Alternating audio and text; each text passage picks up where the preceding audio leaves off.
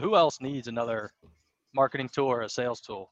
I mean, for God's sakes, the place is just saturated, right? So if you have persona, uh, your personas, your messaging, everything's dialed in. Why not just multiply that with with volume, right? Because we're still a three-man team. It's a it's an all founding team. You know, I lead sales and business development. I can't be a thousand places at once. If I know what's working, why not double down instead of investing in PPC or some of this other stuff that we we just know might not convert because in the space that we're in. Welcome to Decision Point, a podcast about overcoming adversity in sales and the growth that we experience in the process. I'm Brad Siemens. So, first off, I saw you went to Miami. Is that right? That's right, Miami, Ohio. Okay. Are you from the Midwest? I'm from Cincinnati. Yeah. Okay. So you're right. That was pretty close to home then. That's um, right. So how'd you end up in Arizona? It's funny. So after Miami, I actually shipped out to uh, Seattle, Washington. I was out there for a couple years, and then about three years after Seattle, I moved down to Scottsdale, Arizona, um, with my past employer, SAP, and I've been here ever since. Okay, tell me a little bit about the business. Tell me kind of how you guys got to the business model, and kind of walk me through what you guys do. Sure. So how we started, essentially, when I was a sales rep at SAP Concur, it was harped on leadership um, to be finding and selling to our past users and buyers, right? So we're looking for VP of finance, CFOs, AP managers that have used our tool both in the travel and expense and the invoice side that have moved to for companies, right? And at scale, when a company has you know 40,000 customers, there's a lot of end users to kind of track and monitor. So we were doing this completely manual, right? SDRs were doing it manual. We were doing it manual. It's terrible. It's a dreadful process. Um, you have to interface between all these different tools just to get to a lead that might actually not be a, a former past user. So I went to one of our co-founders' bachelor party, Ben. Uh, we were at his bachelor party in Chelan, Washington, and I was chatting with his brother, who was a developer, and just toying with the idea of saying, "Hey, can we build this? Is this possible? Like, how would this work?" So we chatted, and then we met again uh, for Ben's wedding, and I finally recruited him to say, "Okay, he'll be a partner in this." So Dennis and myself were at this since October of 2021. And in January of 2022, we actually recruited Ben from Amazon to come manage the product full time.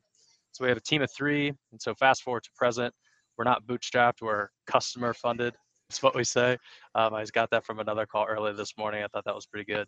Now we're, we're in, in the trenches, we're go to market, we're trying to land our first handful of customers. So, do you think about being bootstrapped and customer funded as being two separate things because you're not putting your own money into it?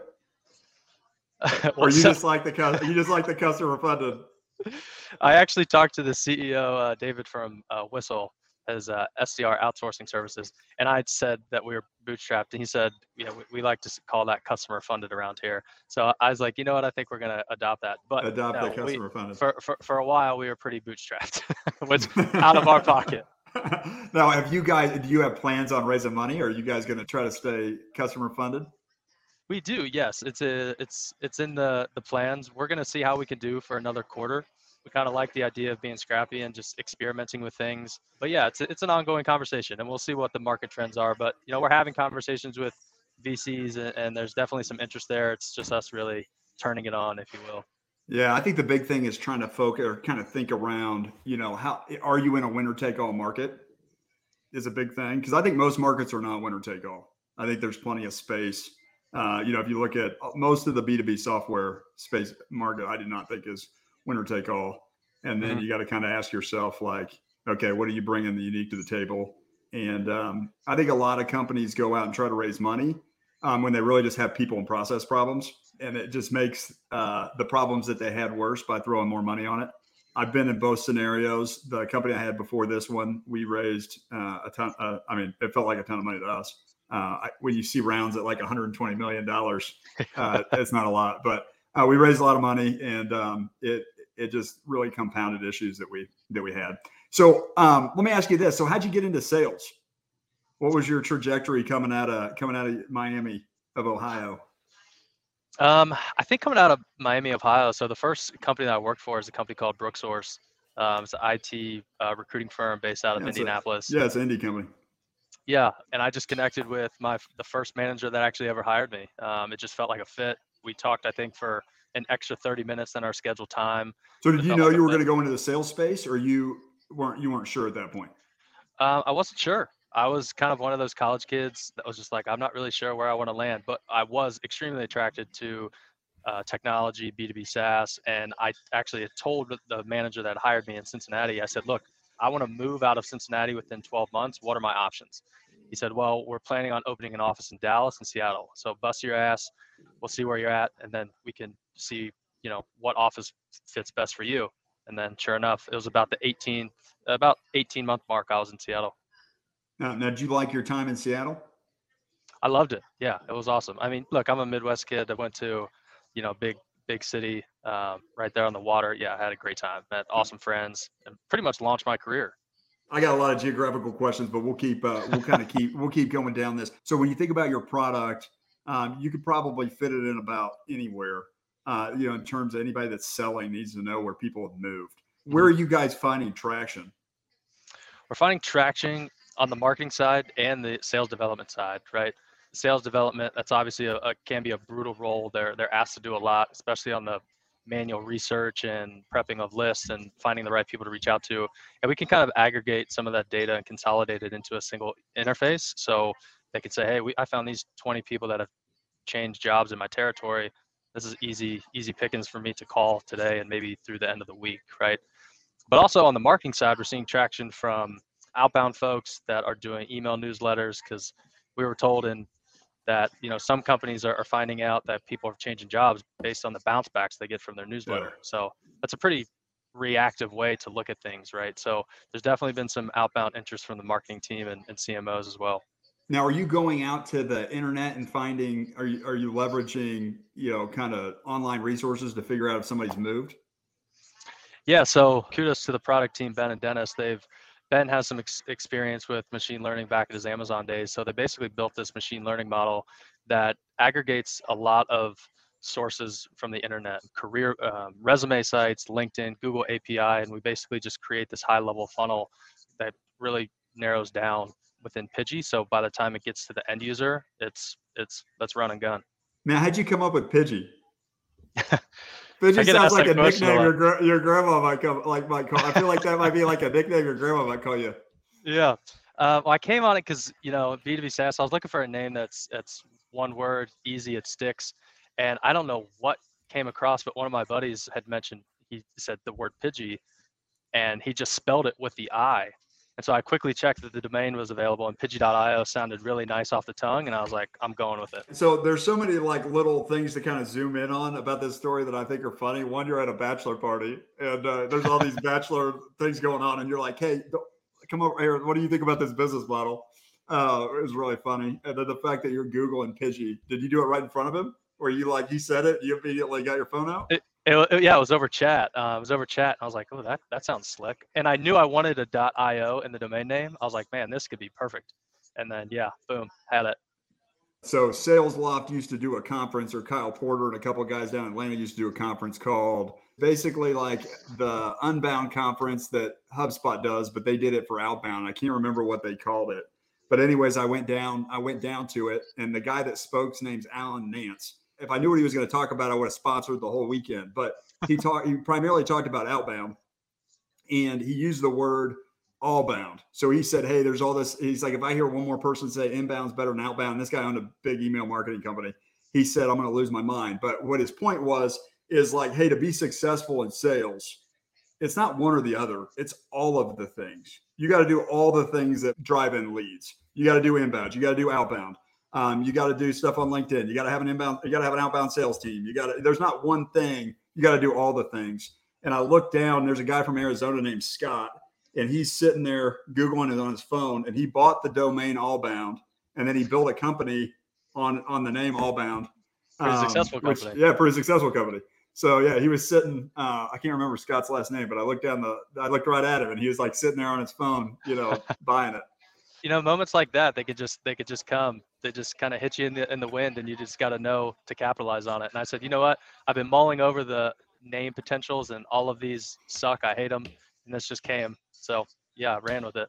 But yeah it's, uh, it's a good story. man i wish i could run you know scott's last name since he's in your backyard? I don't know but okay. i know one of the vcs here that has funded his company So that's how I'm familiar. Um, yeah, it's a bit. It's yeah, it's gotten a lot. They've been a success, but no, it is funny because he literally bought it. You know, he bought it right there on on site when when uh, Alan Nance came up with the with the word. So yeah, so I'm going to transition the topic a little bit. You and I got connected on LinkedIn because you talked about outsourcing your sales development, and um, you really got my gears turning. I came from the business model that I have today is a is a root of the outsourced appointment setting model and I have a lot of opinions on it. And I would love to kind of hear kind of your thought and process. And I knew you used the word. I think your post basically said, "Hey, as a startup, and you're sort of this. You're a first time founder, right?"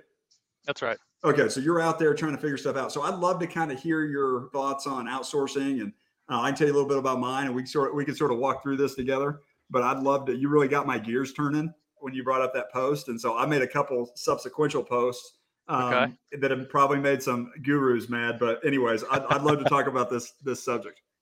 Yeah, let's talk about that subject. So my take is, you know, and it could be from a, a naive perspective, right? Like I've I've never hired teams, I've never managed teams, uh, but I've worked certainly worked on sales teams, and I look back at my career so far, approaching 10 years and actually professional career, right? Some of the best times and some of my best memories and best times as a sales rep has come when I was in the office sharing that camaraderie, hitting the floor with people, being on the phones, right? And you know that that's very particular to sales and sales SDRs. And as I was writing that post out, I'm coming across a lot of SDR kind of outsourcing companies on LinkedIn. Some seem to be better than others, and I've talked to some of the founders. And I love the idea of outsourcing to a company that has 15 SDRs on the floor. They're being led by, you know, a 20, 25 year sales vet who's been there, done that, and is there to kind of you know, get the troops rallied, let's hit the phones, let's talk, let's kind of have that banter because sales and SDRs, they need that, right? It's very hard to get jazzed on the phone sitting in your second bedroom to dial 50 calls, you know, a day. That's hard. No, you do.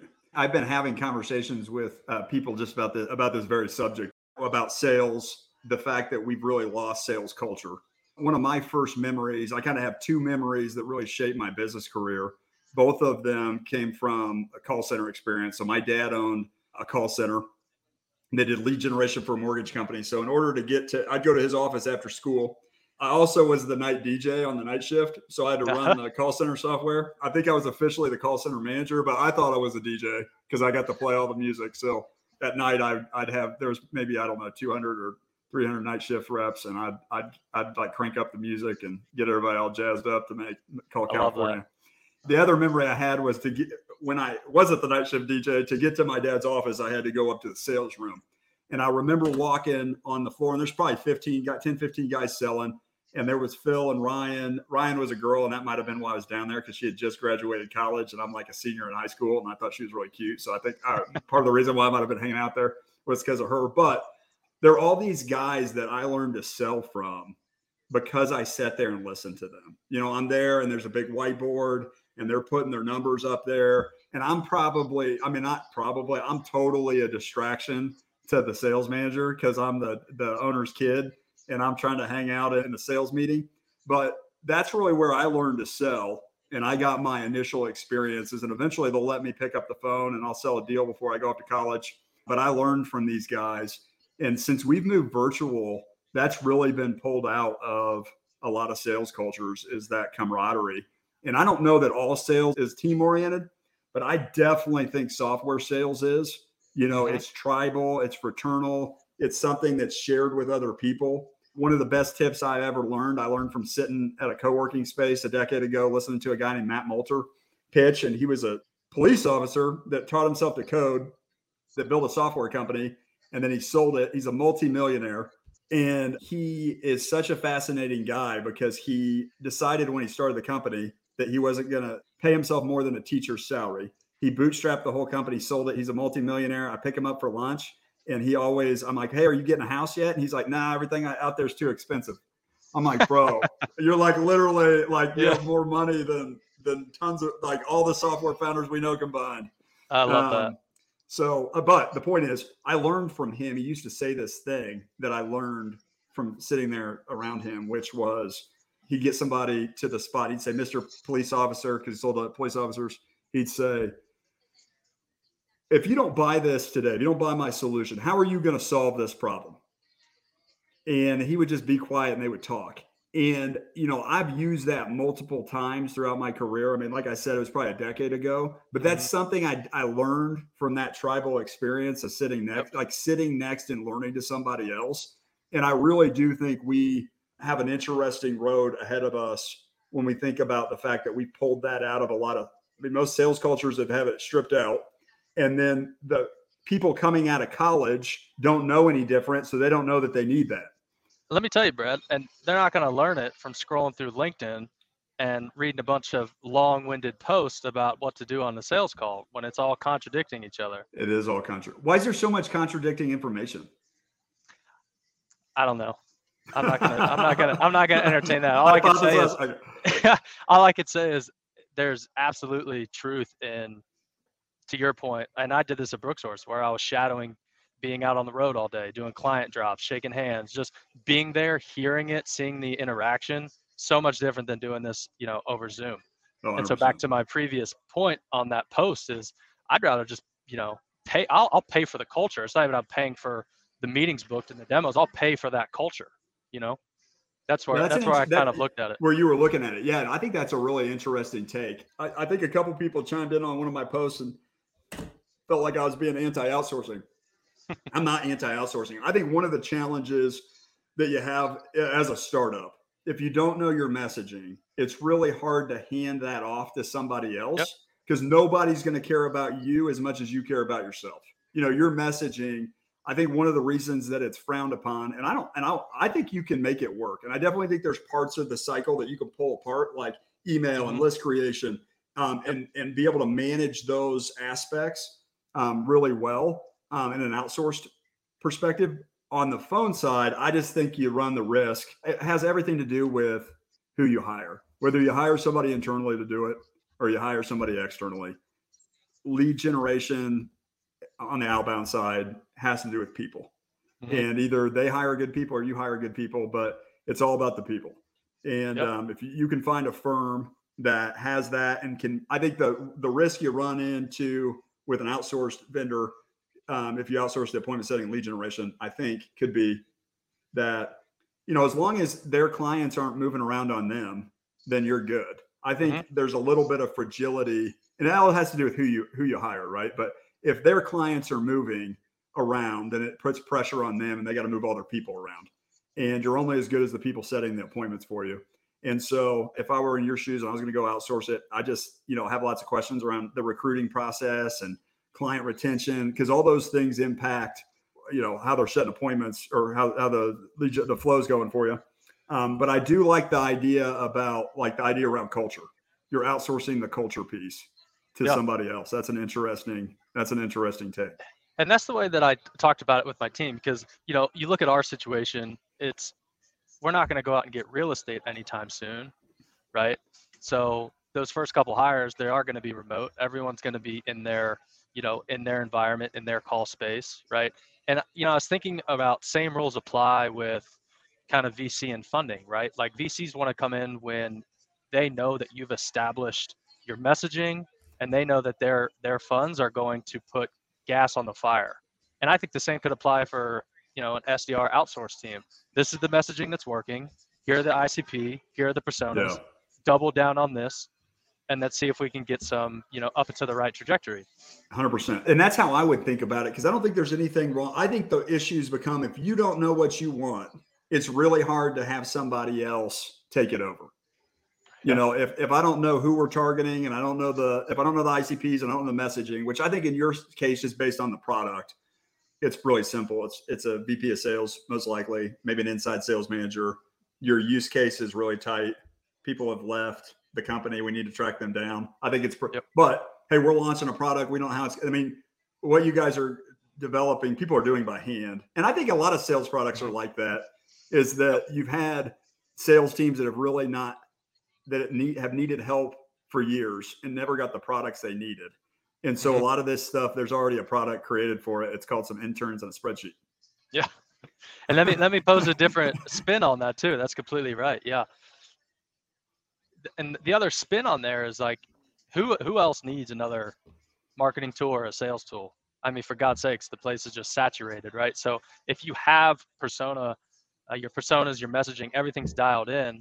Why not just multiply that with with volume, right? Because we're still a three man team. It's a it's an all founding team. You know, I lead sales and business development. I can't be a thousand places at once. If I know what's working, why not you know double down instead of investing in you know PPC or some of this other stuff that we that we just know might not convert because in the space that we're in. Yeah. Let me ask you this. What's the one thing that you're like the most passionate about right now? And it could be work, it could be sales, but what's the thing that's getting you up in the what's getting you up in the morning every day? I think it's the team for sure. Um, when I first shipped to Seattle with Brooksource, we had a f- uh, four or five man team and we were scrappy. We were extremely scrappy. We were close. We were tight. And now, you know, I went to Concur. I was at a big team, a lot of people moving around. Now I'm back in a team where it's just there's three people. We're all in this driver's seat, and let's figure it out. Like that, it's kind of what drives me. Everything else we'll figure out because we're we have a really good team in place. But just being able to work with my friends and just calling the shots, it's that's the best part. Yeah, I mean, something to be said. I uh, David Cummings, who uh, started Pardot, who I'm a really big fan of, he says, you know, the reality is as a startup founder, there's not a lot of stuff that you're actually in control of. You can't control the economy. I mean, whether you think you can or not, you can't control the economy. You can't control the business atmosphere. You can't control your competitors. You can't control your clients, but you can't control who you hire. I do think an add on to that that I've always thought about that's super important. You can control who you bring on as a client. Um, when you're a when you're a software company, that kind of goes out. Uh, you know that you can pick who you work with. And I think that's the nice thing about being being a founder and doing your own thing is you get to pick the people around you. And there's something to be said mm-hmm. about waking up in the morning and going out working with the people you like yep. and that you want to be around. So, well, this was great, Zack. I appreciate your time coming on, and uh, uh, love having you. And best of luck to Pidgi. And um, we'll see you around. Likewise. Thanks for having me, Brad. Chat soon. Hey, you're welcome.